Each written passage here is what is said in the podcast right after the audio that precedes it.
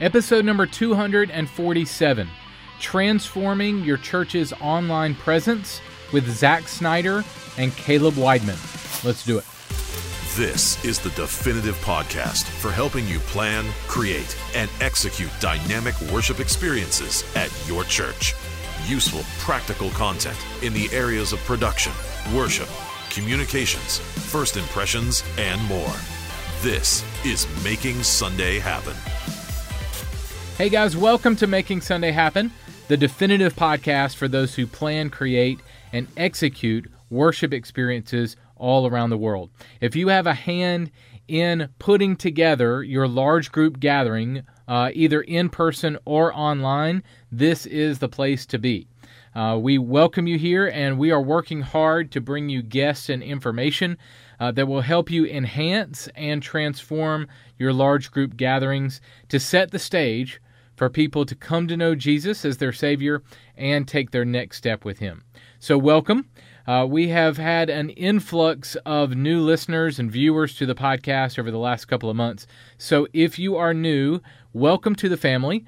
Uh, my name's Carl, and I lead a team uh, at 1230 Media. We help churches and ministries with media content and training for your worship experience. That's our bullseye. We are laser focused on your worship experience, both the in person gathering and the online uh, worship experience. Uh, we are laser focused on helping you do that through media and through training. And uh, this podcast is one of the channels that we have to talk directly to you and help you and help and help serve you. Uh, we are not uh, here saying that we have all the answers or anything like that. Uh, we are serving alongside you, trying to figure out answers, gathering and curating information from uh, from other places, or or bringing up ideas, or helping you, uh, you know, discover that thing or answer that thing. So we are here to help you with your worship experience. So you can email me. Carl, C A R L, at 1230.media. That's all spelled out. The word 12, the word 30 dot media. Carl at 1230 dot media. Feel free to drop me a line or a question. I would love to hear from you. Well this week i'm talking with zach snyder and caleb weidman. Uh, these are two of the founders of black bar which is a youtube channel and a discord for church media folks and uh, they have released some great videos helping churches navigate live streaming communications and more. So you'll hear from Zach and Caleb, uh, both right after this video from our friends at Secure Give. Check this out. June the 6th, 2004. It was 5:45 in the morning when the Lord woke me up. And the Lord prompted me and said, "Walk through the doors that I will open." Since the first century church, God has been equipping his people for the gospel to be advanced so that people of every nation would be drawn to him. Methods have evolved through the centuries, but the power of the message is unchanged. In the 21st century, we have been at the forefront of church innovation, leading a giving revival. I believe that we're living in the greatest days of church history. And you and I have an opportunity to be a part of something that's going to impact the generations to come. From our first church over a decade ago to the thousands that we serve today, we believe every donor should be equipped with the resources to give in the moment. People want to give to your church. It's our job to remove the barriers.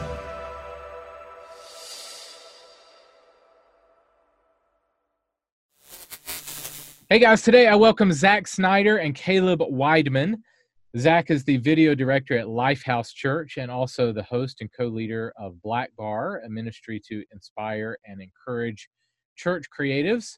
Also on the call is Caleb. Uh, he is a uh, multimedia and marketing guru, I think is the uh, official name, uh, at Grand Rapids uh, First in Grand Rapids, Michigan. So, uh, Caleb, I interviewed at a church in Novi, Michigan. Is that oh wow anywhere near you?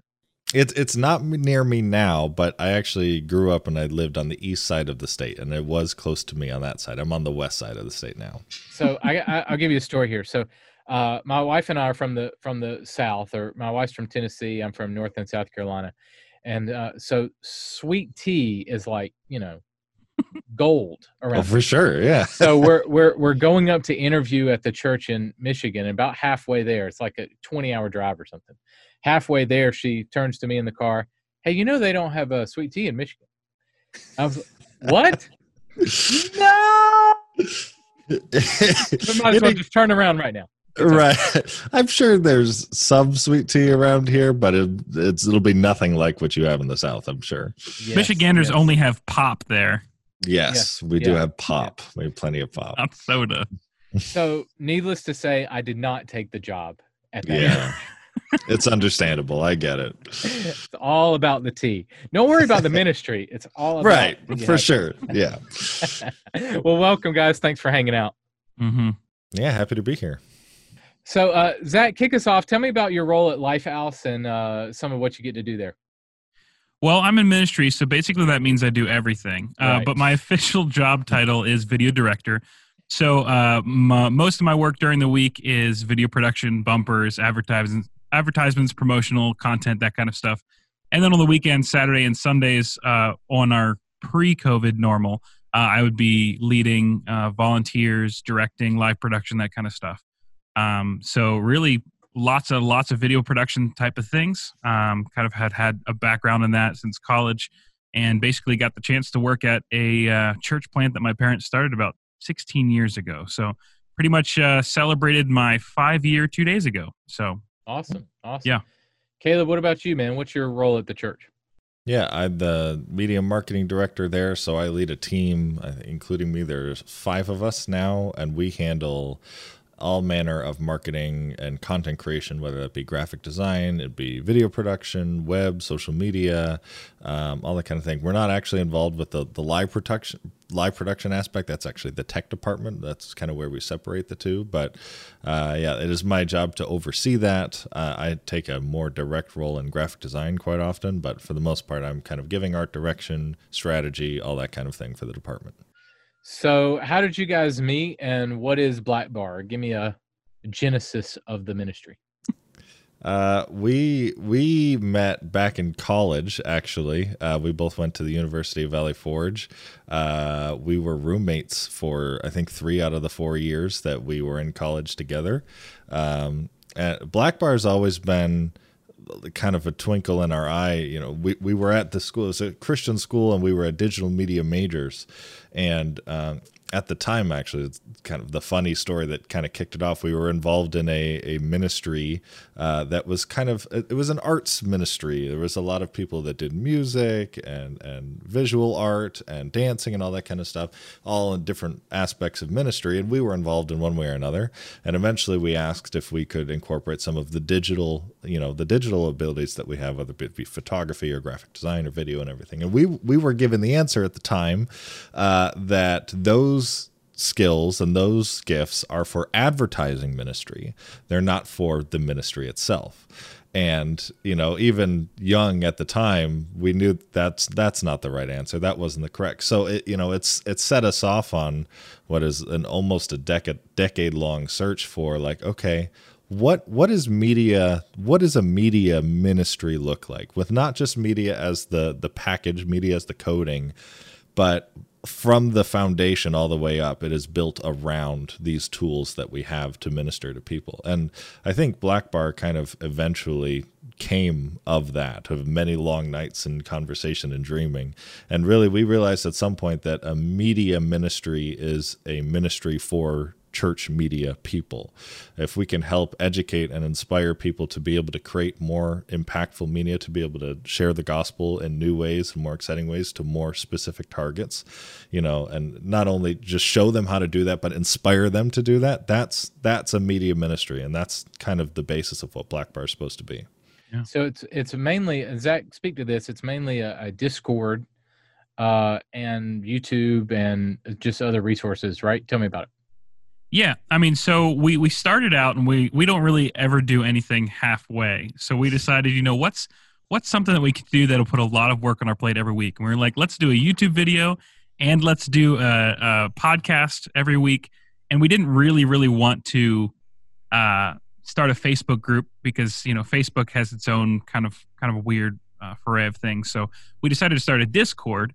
And, you know, we had, I don't know, probably 15, 20 some people. We started Black Bar back in January 2020.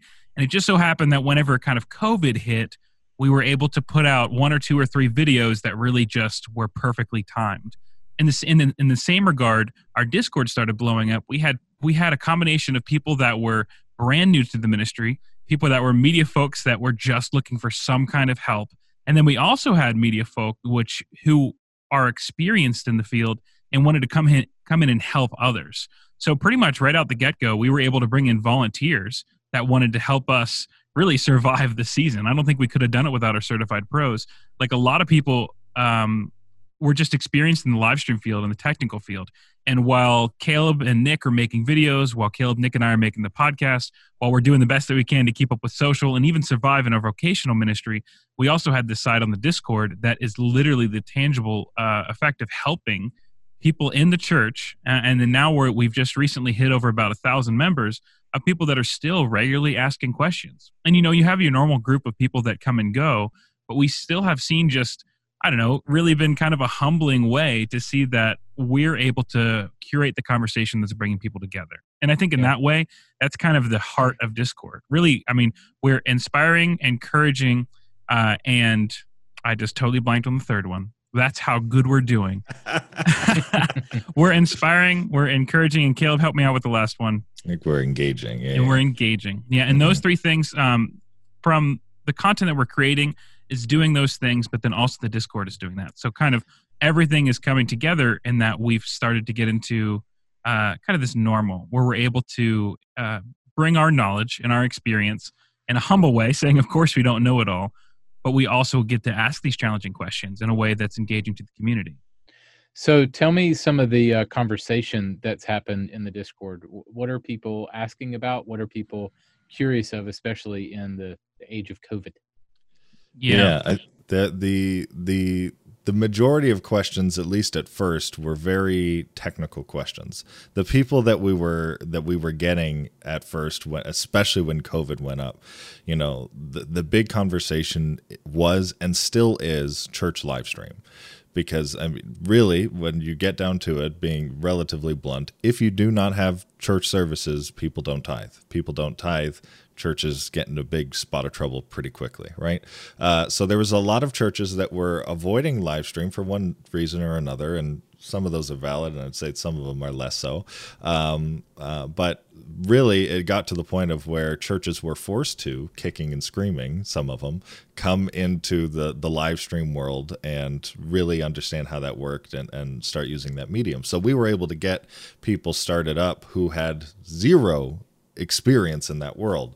Uh, so while a lot of these bigger Facebook groups and these large communities online have plenty of people of varying level of experience, we were finding people who had never heard of any of this stuff, never heard of any of these resources. These are people who are are media starved in a way, and and they're just realizing that these tools are available, which I think is an exciting niche that we've kind of uh, picked for ourselves. So a lot of it first started very technical. It was very, it almost became like a tech support forum for a while, but and and for, for a lot of people that's what it what it was, and they came in, they asked their questions, and they left.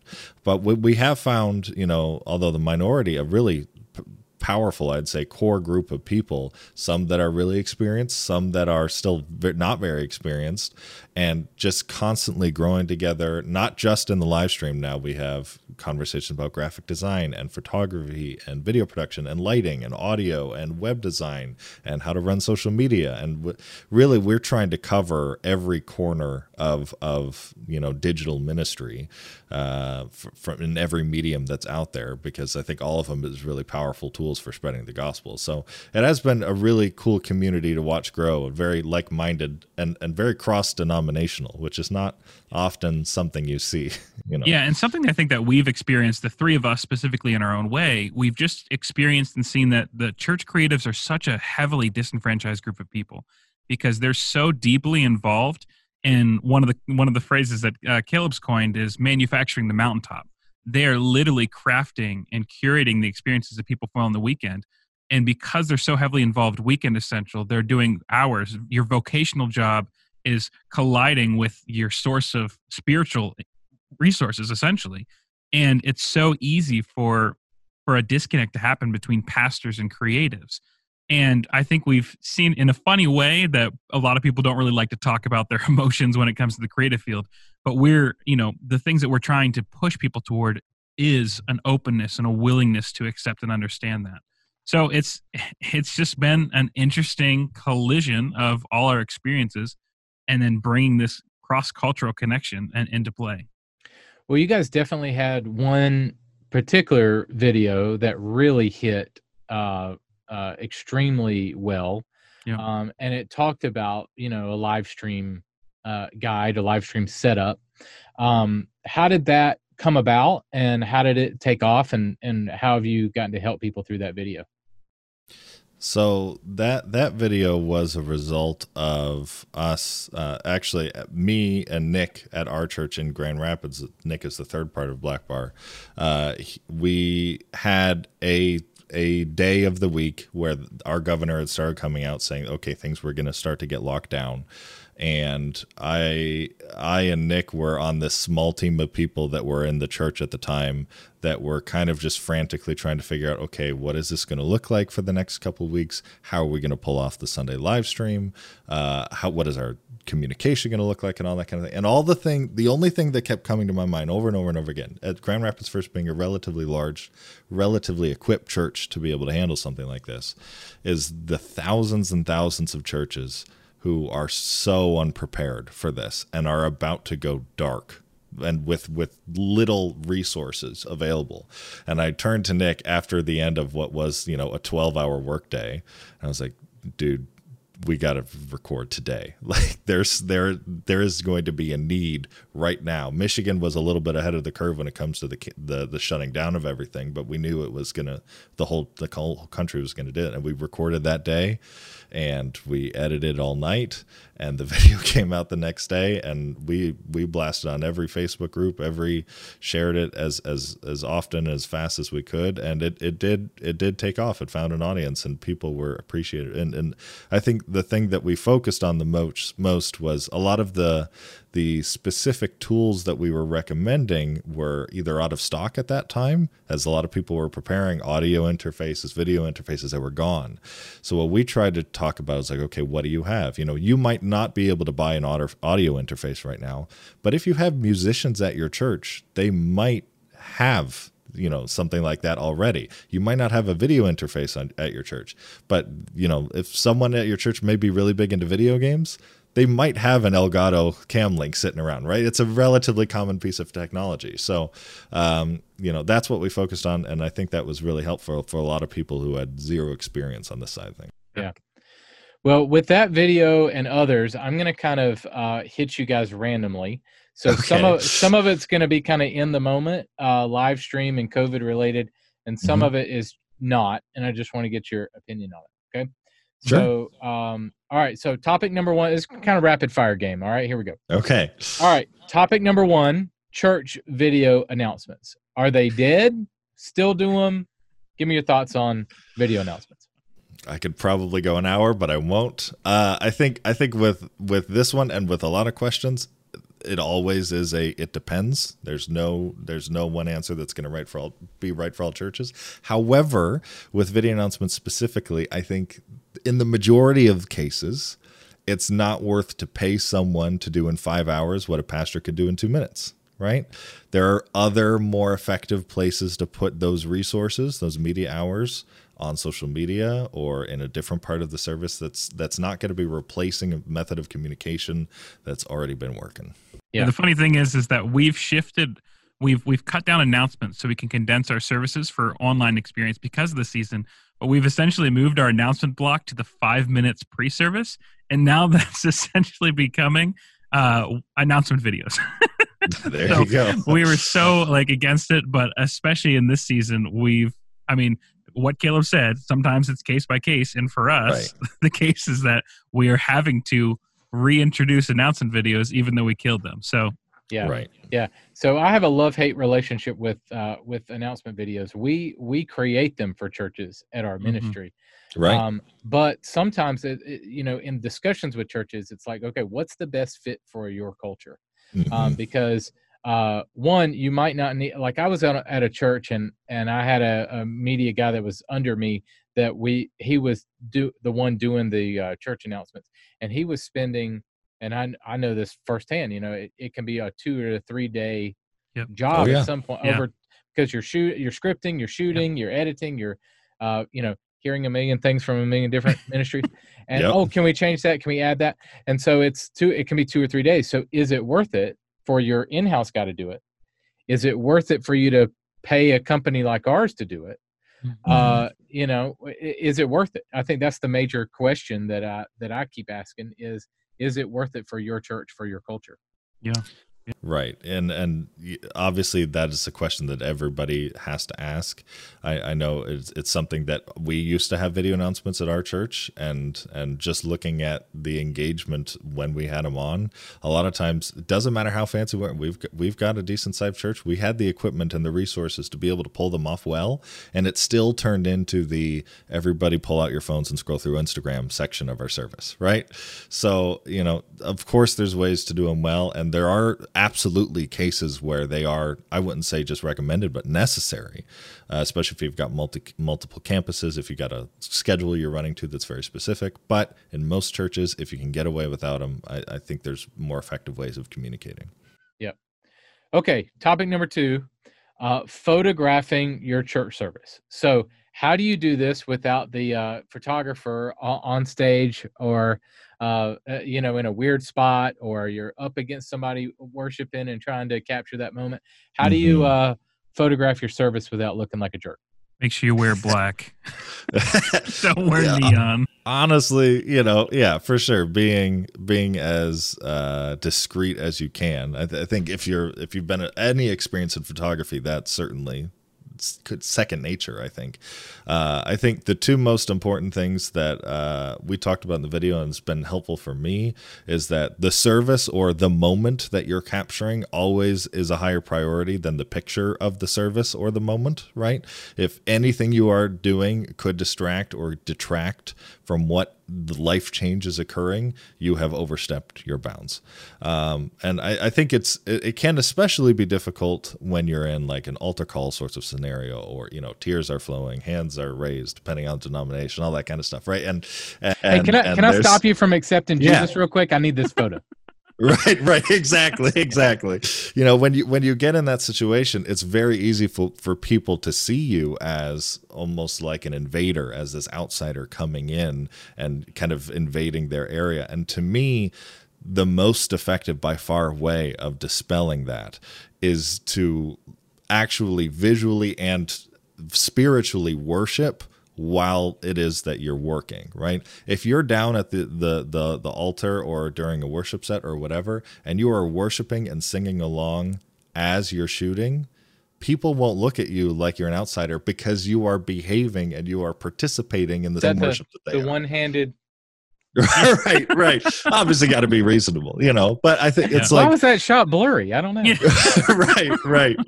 Yeah, you got to make sure the shot comes out well for sure. But I think a little uh, being balanced with it is is important, but it is super valuable to to making you feel more part of that service. Yeah, and really, these tips also go for videographers as well.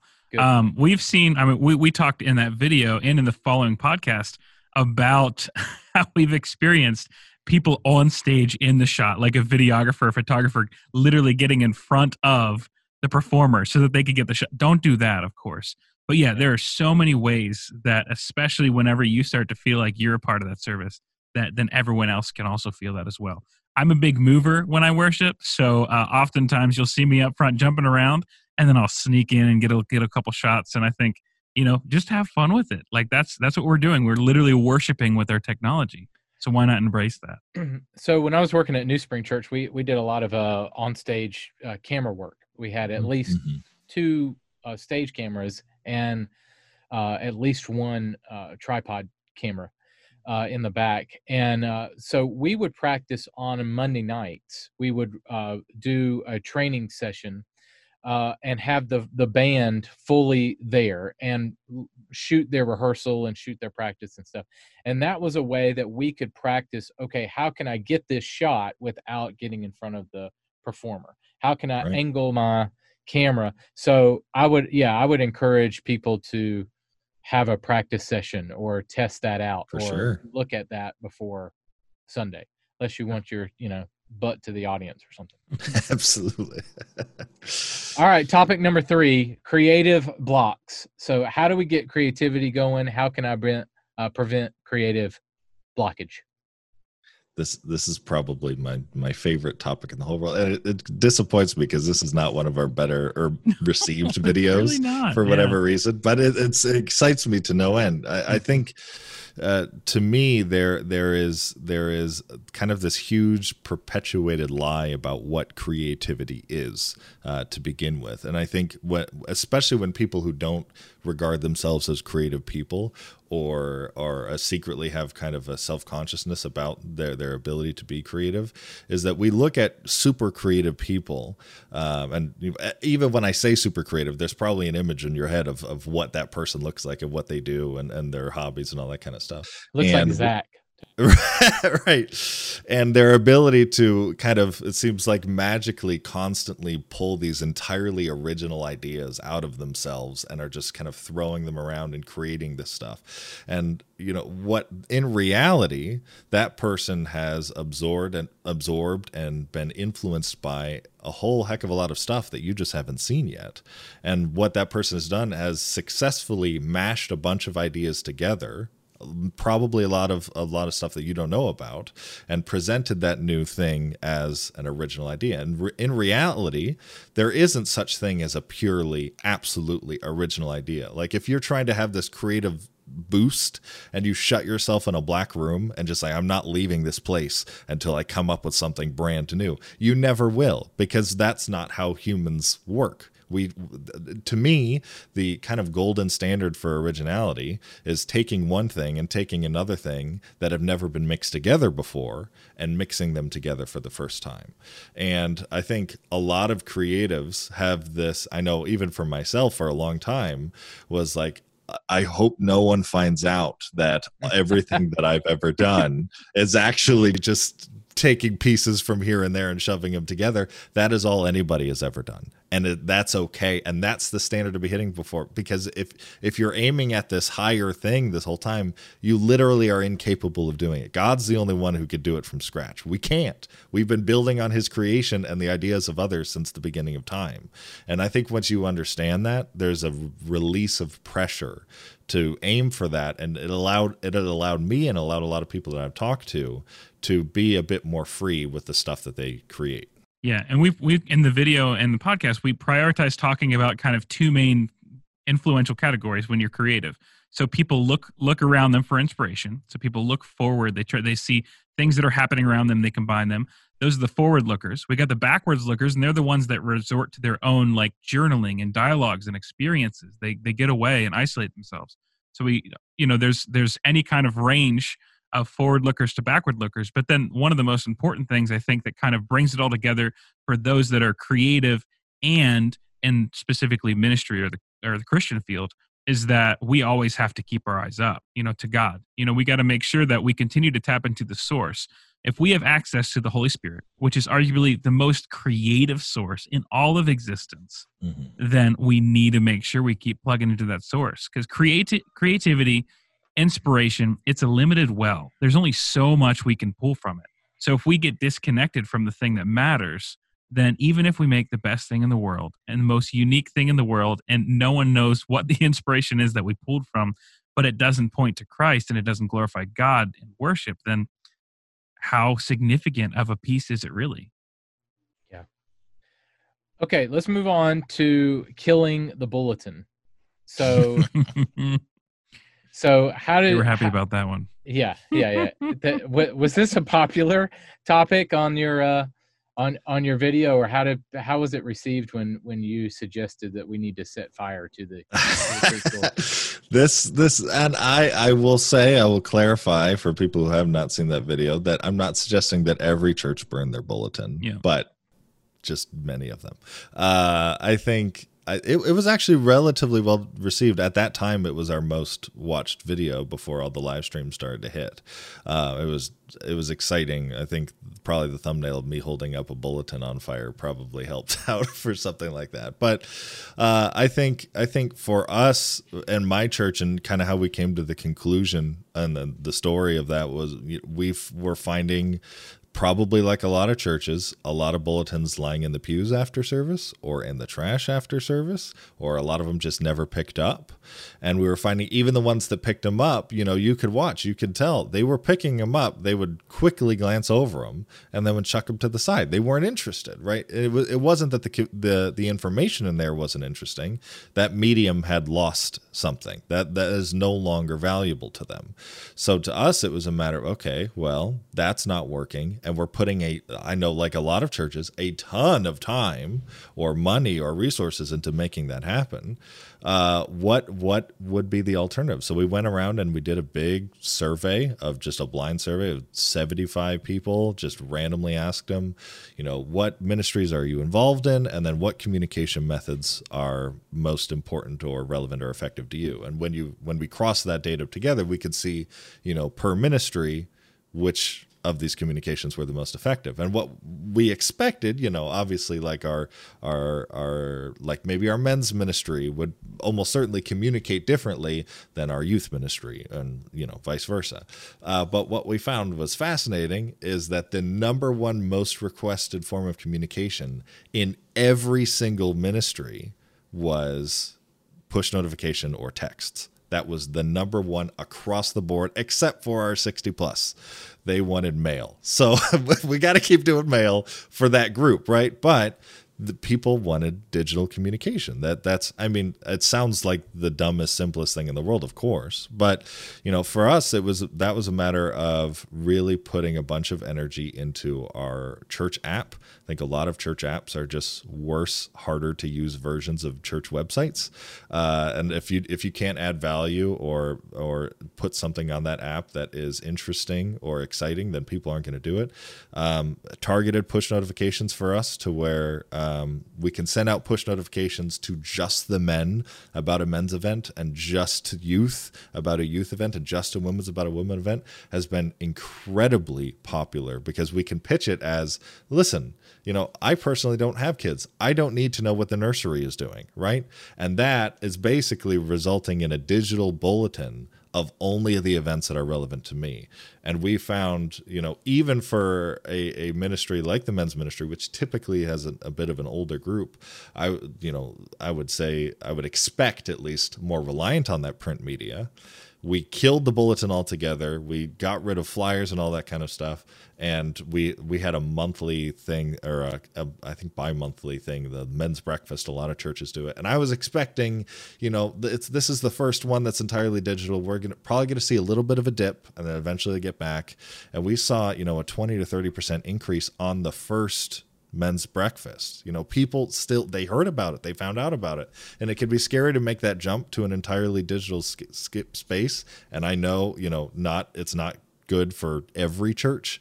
There are certainly some churches that need that that print media, but for us it really worked out. So I think to me it's less of a matter of telling every church burn your bulletins and more of like look at the communication methods you're using and if they're not working then uh, find a better way to do it and this doesn't help any other church, but uh, we were reflecting that Grand Rapids made this change just in time because this was a very recent change. Right. Yeah, it was. It yeah. the app has now been incredibly instrumental. Now that I mean, bulletins are literally physically impossible during this season. Yeah. So. Yeah. Yep. Yep. And probably for the foreseeable future. Yes. I don't see sure. anybody really jumping to pass out, passing out stuff with handprints and no germs all over. Not. Okay, next topic, and this is this is one of my favorites. Uh, fonts. Mm-hmm. Yes. And uh, okay, so we all like to hate on Papyrus and Comic Sans. So sure. off the gate, they're just uh, those are obvious. Right. Uh, even with the ancient VBS, I've heard that argument. Yeah. Still, still, yes. still a no. Still a no. Yes. Um, but it's a kids ministry. I don't care. um, all right, give me give me the lowdown. Uh, you're you're you're taking uh you're taking aim at Helvetica too, right? I am, and I, I am. Yep. It has been pointed out pointed out by Yep. many of the people in the comment section that Helvetica is actually the Blackbar font, uh, which you know, I get it, I get it. But I think to me, uh, my background is very much primarily graphic design, so fonts share like a very close part of, to my heart, next to church marketing and all that. Um, to me, fonts are the equivalent to like nonverbal communication in design. You know, you can write the same I love you in like a super grunge font and a script font, and they mean different things depending on, you know, the shape of the letters, which I, think is really cool. And there's some fonts that do some, you know, a script font saying I love you that does that really well over something like we'll say Helvetica because Helvetica is the example that I that I ran at in the thing. Helvetica is an excellent font. It's probably one of my favorites. But the problem is Helvetica, especially for font snobs, people use it for everything. They'll just douse everything in this huge like paint of just Helvetica because it's the best font. You know, it changed the world of graphic design, and it definitely did. But that doesn't mean that it's the best font for every purpose. It doesn't mean that it, you should be using on it every single thing that you do. And there's other different inflections. There's other different forms of communication that are out there that you're not using because you're stuck in this little box because you want to pick the best font or choose the best font. So I think with everything and a lot of the questions you've been asking, it's about like, what am I trying to communicate? What am I trying to do? Is it working? If not, then maybe we need to think about some of those fundamental tools that we've been using over and over again and they're not helping us anymore. Yeah. we actually just had a discussion in the uh, the Discord. We pulled up a bunch of uh, big fashion brands, uh, and someone had basically put them side to side their their logo over the past couple of years, and they recently rebranded to a sans serif font, and it's literally like Saint Laurent and Burberry, and their original fonts looked unique, and it looked like them, and the new fonts are very clean and minimalist, and they're nice, but they literally all look the same. You know, so there's a caution. Like I'm, I love Gotham, and we couldn't afford Gotham at my church, so we went with Nexa, which is Mhm. the the little cousin. Uh, and I love Nexa, but Nexa can't go on every single thing. It's not going Right. to fit every single thing, and I think that's the biggest thing that when you're talking about fonts, other than just rejecting the ones that are terrible. Like if someone brings Bleeding Cowboy to your desk, just push it away. But embracing and understanding the the the unspoken and subconscious things that the font's saying it's i mean that's just constantly what we see I think something worth noting. One of the things that w- resulted in a lot of comments on our on our on that video and in a lot of other places is so people would ask, okay, well then what fonts should I use, right? Like, okay, so I've burned these ones. What's left? okay, hundreds of thousands of them. But the, the, I can't tell you what to use on your bulletin. I don't go to your church. I don't know anything about your church. I, I don't. I like it, maybe if I go, something will come to mind. But it's a matter of asking the question of what am I saying and to who am I saying it and what do I want them to feel, right? And when you get an answer to those questions, now we can start looking at the fonts that are available and picking the best tool for the job. yeah and, and a weird thing that i think we've kind of seen is of course you have this spectrum of experience and what people that are coming to us and talking to us and watching our content um, and i think a difficult thing is some people just don't know where to start Mhm. So th- th- that's where a lot of those questions came from. Like someone was like, uh, I remember a couple comments were almost like snarky. They were like, "Well, I can't afford to pay for Gotham." Um, like, fine, but there's other good fonts out there. Right. I think there's just a disconnect that people don't even know where to begin when it comes Yeah. to this Right. kind of stuff. And uh, even for conversations we've had behind the scenes, we're like, okay, we need to do this video. So we just released one on audio lately, and we're like, okay, what kind of like one or three course should we release? And then we're like, you know what? People are asking like 101 100 course questions right. so sometimes you almost have to step back and it's a, it's a little bit of a tricky situation whenever in, in the field that we're dealing with because you have the people that are Yeah. experienced and they know exactly what wingdings is uh, and they know not to use it but then you got other people that they're just like what words are you saying like i use times new roman because that's what appears in my google docs Yeah. like and so that's kind of an interesting uh, tension that you do have to deal with in, specifically in this field Yeah, I wrestle with that all the time because you're almost like run the risk of y- you sounding dumb. Yeah. Uh, you know what I'm saying? Like, like, okay, I need to take this back to elementary level so that I can grab everybody. And some people Right. are going to go, knew that, knew that, knew Right. that. Right. Yeah. But that's Mhm. okay because you're Mhm. you're bringing in other people along with you too. Um, Absolutely. so I would also I, I don't know where this kind of falls in this discussion, but I can also tell. Uh, so we have uh, as of this recording, we have 15 people on our team. Uh, we have uh, video guys and graphic designers, and when I'm hiring a new designer, a new video guy, this is one thing that I look for because your font choice, I can kind of tell where you are th- with your skill level. Uh, Call that good or bad. Call that Sure. you know, maybe I'm discriminating, but uh, font snob, I'll, I'll own it. But I, you, Right, know, right. you can kind of tell where people are based on on font choices. Do you guys see that? Uh, absolutely. I, I think to me, it's especially for graphic design. I know a lot of video people that are just horrible graphic designers, but especially for graphic design and animation, anything that requires the use of fonts. Uh, though, to me, a, a solid use of fonts is understanding sort of the subtext of graphic design. It's it's understanding what are the subtle ways that I can communicate outside of color, outside of composition, outside of the photos that I'm using. Fonts are they are more of a 102 thing. They are more of like a more of advanced thing that you can be used to communicate, but they are still incredibly important. And knowing not just I know one thing that I look for is not just the font, but um, the the kerning and the leading, the spacing between the lines, the spacing between the letters, how it's all like uh, you can have an excellent font that is used horribly, right? and just uh, uh, no concept for proper white space and all that kind of stuff. So, yeah, it is absolutely. It's a super super important tool, and if they they don't have that figured out, I'd, Yeah. I'd be kind of worried. And I I think- think, I, I think in a broader sense as well, not to move too far away from fonts, but I think we've seen kind of this history. Like we're we're generating new things so quickly as a society. Like you had a very large gap between like the printing press and the iPhone, but now we're having like all these like, like just the distance between things that are being generated and created are getting smaller and smaller. And I think mm-hmm. it's kind of the same way with our field. We used to rely so heavily on specializations like I was I was getting in a, a freelance gig a while back where someone's like, "Can you be the producer for this environment?" I already have an editor, but he doesn't do anything but editing.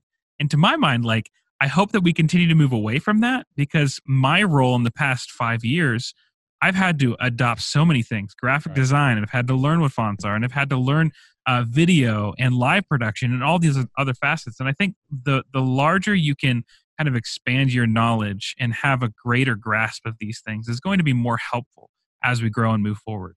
There's nothing wrong with specializations and being like a master of a trade. Um, but I also don't think there's a bad thing about being a jack of many trades either. I think Yeah. there's there's advantages advantages and disadvantages to both. Um, so I think when it comes to specifically like fonts and design, I think it's just probably a good thing to start if, if you're trying to get into this field to get a little bit of knowledge in both. If you're a commu- communications guy, learn some design. If you're a video guy, make sure you know how to run audio, that kind of stuff. Mhm. hmm I think uh, the downside of that is once you kind of get to this level, it, it can ruin you. I mean, Yeah. you can't, you won't be able to watch a TV show or Yeah. anything besides, you know, Oh, for be sure. watching a sports of game and seeing a lower third and be like, ah, right. kerning between that A and the T. Come on it's now. just wrecked. As soon as as soon It's as you go look up what kerning is, your life is over. It- it's It's, just that will It's all over, be you see for the rest of the So, time. I yeah. know, Yep. I know, man. All right, we're, we'll move on swiftly. All right, let's kind of Yep. hit two topics in one. Let's talk live streaming. So obviously, this Yeah. was kind of the the biggie that that uh, that took off for you guys. So tell me some, not only some fast and cheap ways to up my live stream, um, but also maybe how to improve my live stream for free. Right, for sure. I think you know the the video that we produced was very much for absolute beginners that were just trying to figure out how to live stream for the first time. And the thing I said in the video and thing I still hold true today is the most important thing is that the gospel is preached. You know, it God is not blessing, you know, the the the the the uh the gates of heaven are not opening only for those with high production value, right? like if all you have is a phone, then preach to the phone in your living room, right? Um, and that was one thing we talked about. I think uh, when you want to get into getting a little bit more advanced, doing lower thirds, doing um, uh, graphics on screen, playing videos, all that kind of stuff. Honestly, my one biggest tip is if you haven't heard of OBS yet, you need to jump on that train. OBS is a, open broadcaster software, I think is what it stands for, but is an entirely free software that is built from the ground up. It's open source um, to do 99% of what any church live stream needs to be. You can run graphics with it, you can run lower thirds, you can switch between as many camera angles as you want, uh, you can run your audio through it, uh, you can even record with it at the same time as you're streaming. It is it is what we've recommended to nearly every church, and some of them are they have different directions, and there are other options that are like uh, Wirecast that are paid that have a couple more features. But if you're just getting into this for the first time and you're trying to figure out what you're doing, OBS is a magical unicorn that you need to just jump on and, and explore some rainbows. It is it is amazing. yeah, and I think I think one of the most important things that we've again we've seen this.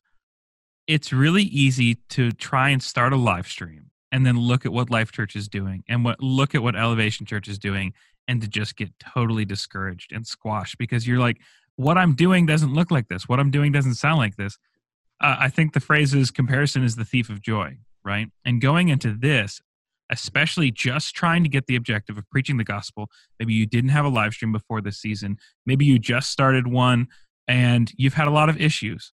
But I think don't compare and do the best that you can with what you have. Don't try to get too fancy with it. I was on a conversation with some uh, some guys from Life Church a while back, and they said when the simple becomes fancy, fancy becomes broken.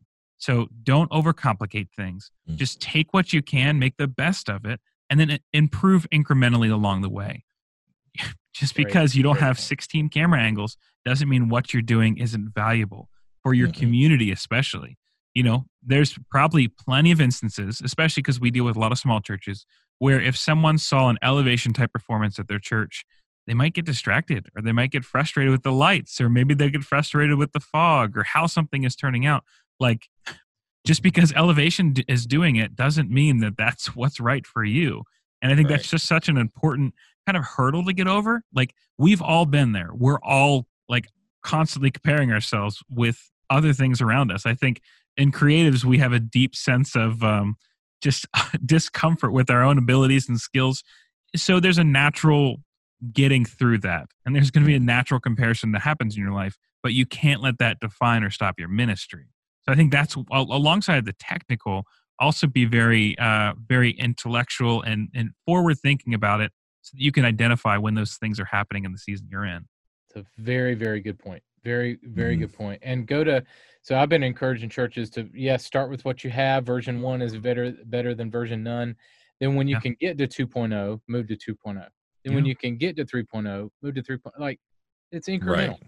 Uh, right. You know, when you can take that te- step, take take the step uh you know mm-hmm. but but uh but yeah don't get too ahead of yourself so uh good all right uh let's talk audio versus video and the importance of audio um uh, over video so uh, kind of how i've phrased this with uh different resource videos and stuff that we've done is uh people can stand a good audio bad video video right but right. not vice versa yeah, absolutely. Would, would, you agree? You want to talk Absolutely, and I, I, I made that exact comparison in in the video of of showing you know a really garbage video on my iPhone with all the lights off in my room, but using a, this mic and using a nice camera, but then recording with my iPhone and shoving it behind my computer fans. well, well, you know, it's just horrible sounding stuff, and it, it is absolutely night and day. I, I would say you know people say you know a video is fifty percent audio and fifty percent visual. I'd say it's about seventy percent audio and it's about 30% visual in the end right um, i think it's incredibly important and uh, unfortunately it's very very overlooked i know if, if you compare the questions in our discord to if just even asking which camera should I buy versus which mic should I buy? It's it's not it's 10 to 1, right?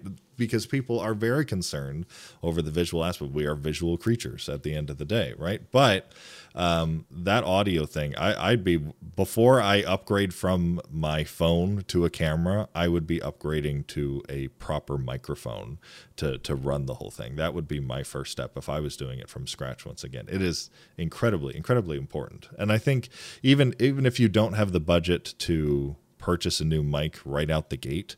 Uh, one of the easiest and cheapest things that you can think about is just preparing the room that you're in.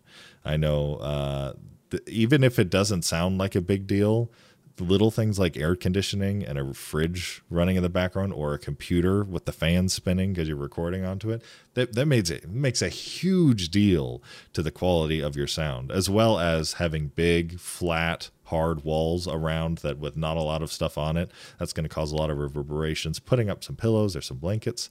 I, I, we've gone so far as there was a podcast recorded a little while ago, and our guest at the time recorded inside his closet at home just to be surrounded by all the clothes in there because we he knew it would produce the best sound out of what he had. So, I mean, that's what matters in the end, the product that you're getting. Yeah. Now the point. perfectionist, uh, the perfectionist content content creator in me would be remiss if I didn't say it's it's best to have both if you can. Yeah, of course. yeah. Especially when you step into the narrative field and the bumper field, or if you have a video that's uh, uh non uh it's complete visual storytelling. Make sure you are intentional about the tracks that you pick and that kind of stuff. So be remiss to go without saying that. But yes, yeah. right, yeah, good. Okay, as we wrap today, one one last topic for you. So the last few videos that you guys have put out are, all have to do with uh, social media uh, and things mm-hmm. like that. So give me some some uh, tips and tricks on how to up my social media game. Yeah, I think so. The, my first tip would be to go buy a book by Phil Bowdle called "Rethink Communications" for for churches. It blew my mind and every church should buy it. Most of the time, I don't recommend something for every church. Every church should buy that one. Uh, but out, outside of that, I think um, most churches treat their social media sites, uh, Facebook, Instagram, whatever, as advertisements for their ministry.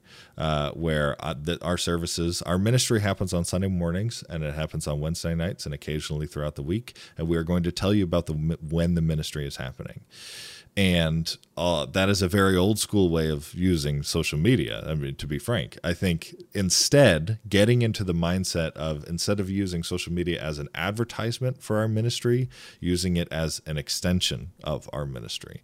Uh, there are a lot of people, both saved and unsaved, on social media. Probably a lot more than you could ever reach walking into your building, and that is a incredibly a massive opportunity to be able to reaching people. And you're you know you're probably not going to hit them with a full hour sermon and get them to click on it. You know, you're probably not going to be able to get them to sign up for small groups right out the gate, but giving them little snippets, little itty bitty micro content throughout the week, just constantly, is going to keep that in their minds, going to keep that that frame of reference going. Uh, as as Phil says, it's about engaging people.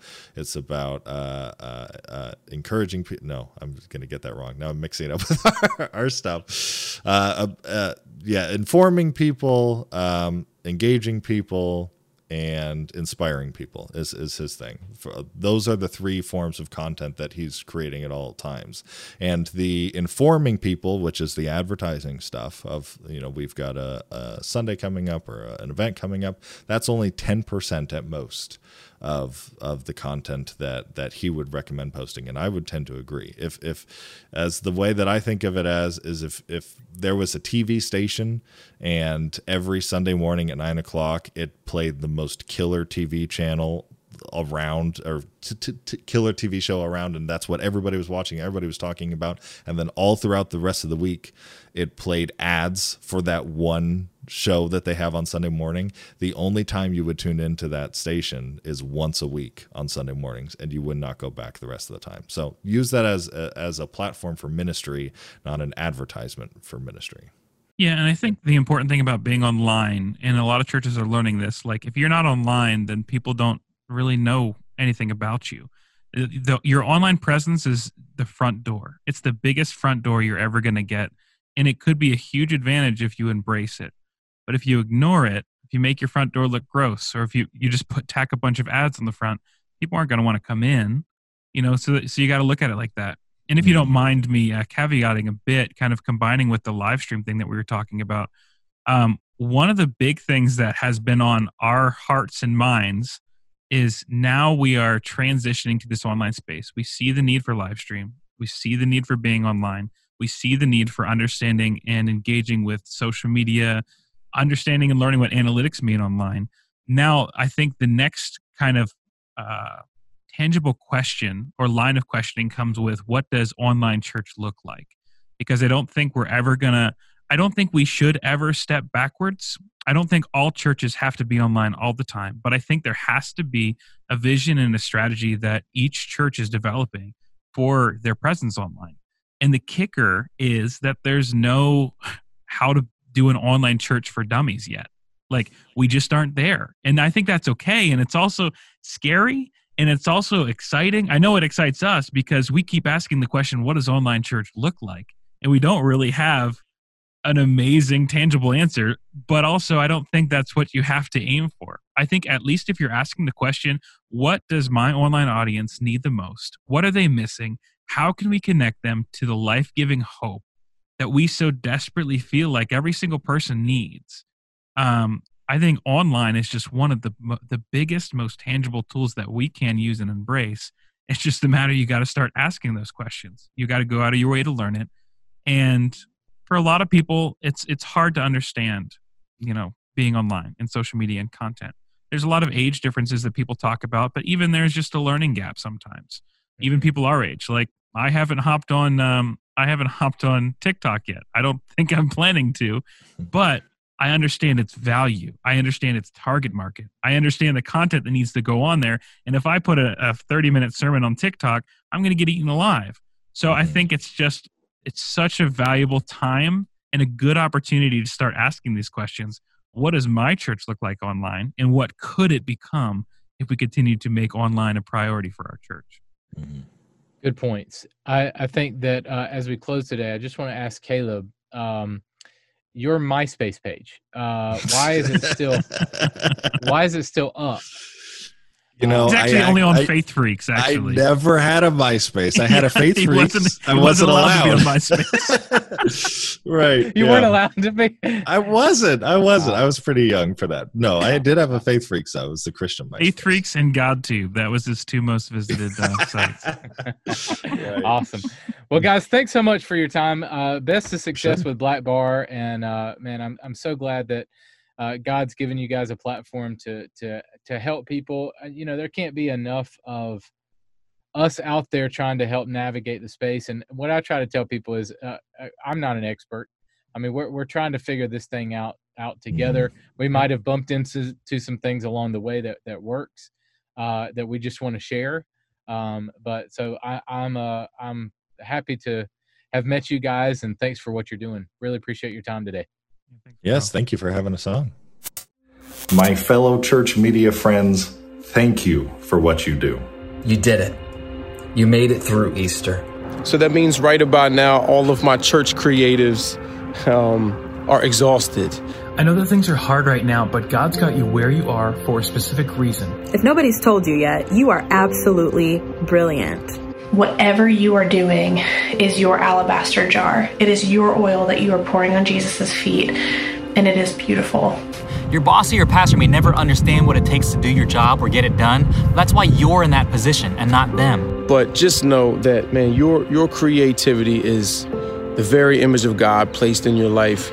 The way you critique, the way you pay attention to details, you do things with your heart and with your soul. Remember that God designed you, along with everybody else, with a unique purpose in mind, and He built you with the ability to serve your church in this season. You have overcome the most incredible obstacle that the modern day church has seen, and you did it over Easter weekend. So, way to fulfill your calling and exercise the gifts that God's given you. This season is going to bring great things. Just keep holding on there and make sure you keep focusing on God. You know, everything that you've done this week and this weekend is all for the gospel. The work you do does make a difference. And the kingdom of God is bigger. And there are hundreds, thousands, tens of thousands of people who have heard the message of hope from Jesus because of what you've done. The things that you create and maintain aren't just live streams and videos and graphics and social media posts. They are pure and literal vehicles of the power of the gospel. And just know that you work for the greatest story ever told. Because that story can't be told without the storyteller. So thank you. Thank you. Thank you. We now have the opportunity to begin working on those things that have been on our important but not urgent to do list. Enjoy the fact that you create and let God do what He does with it. Start strengthening what it is that you're already good at so that you can come out of this better than ever. Thank you for being a creative. Thank you for being uh, an innovator. And don't forget, the work you do, you do unto the Lord. He sees you, He's proud of you, and He loves you. Keep it going, stay strong, and take a little rest this week. I pray that you have the wisdom to know what to do, the strength to be able to do it, and that all things that God's will will be done. God bless.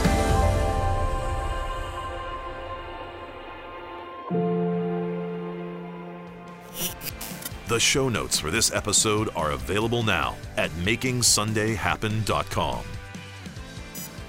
That was a video that the guys at Blackbar produced to say thank you to you for all your hard work over the last few months. You've really done a fantastic job.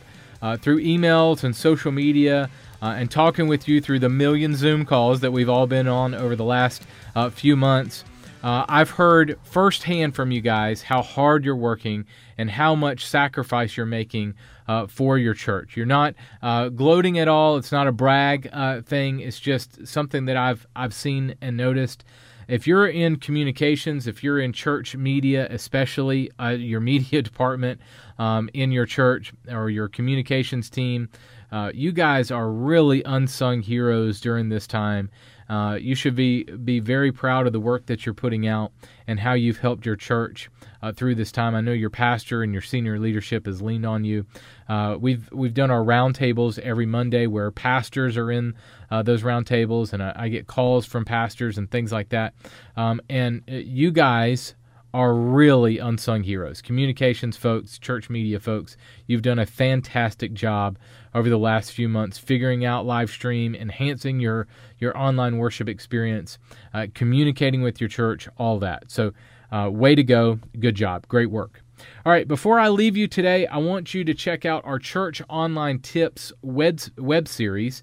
Uh, it's on our website. We've been releasing new videos nearly every day to give you short tips and tricks on how to enhance your online worship experience. Lots of great content for you to check out. Just go to 1230.media forward slash church online. You can watch the whole series there for free. 1230.media forward slash church online.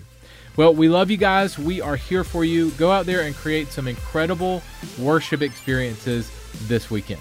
I'll catch you next week. Making Sunday Happen is a production of the Ministry of 1230 Media. For show notes, archive episodes, and more free resources for your church, visit MakingSundayHappen.com.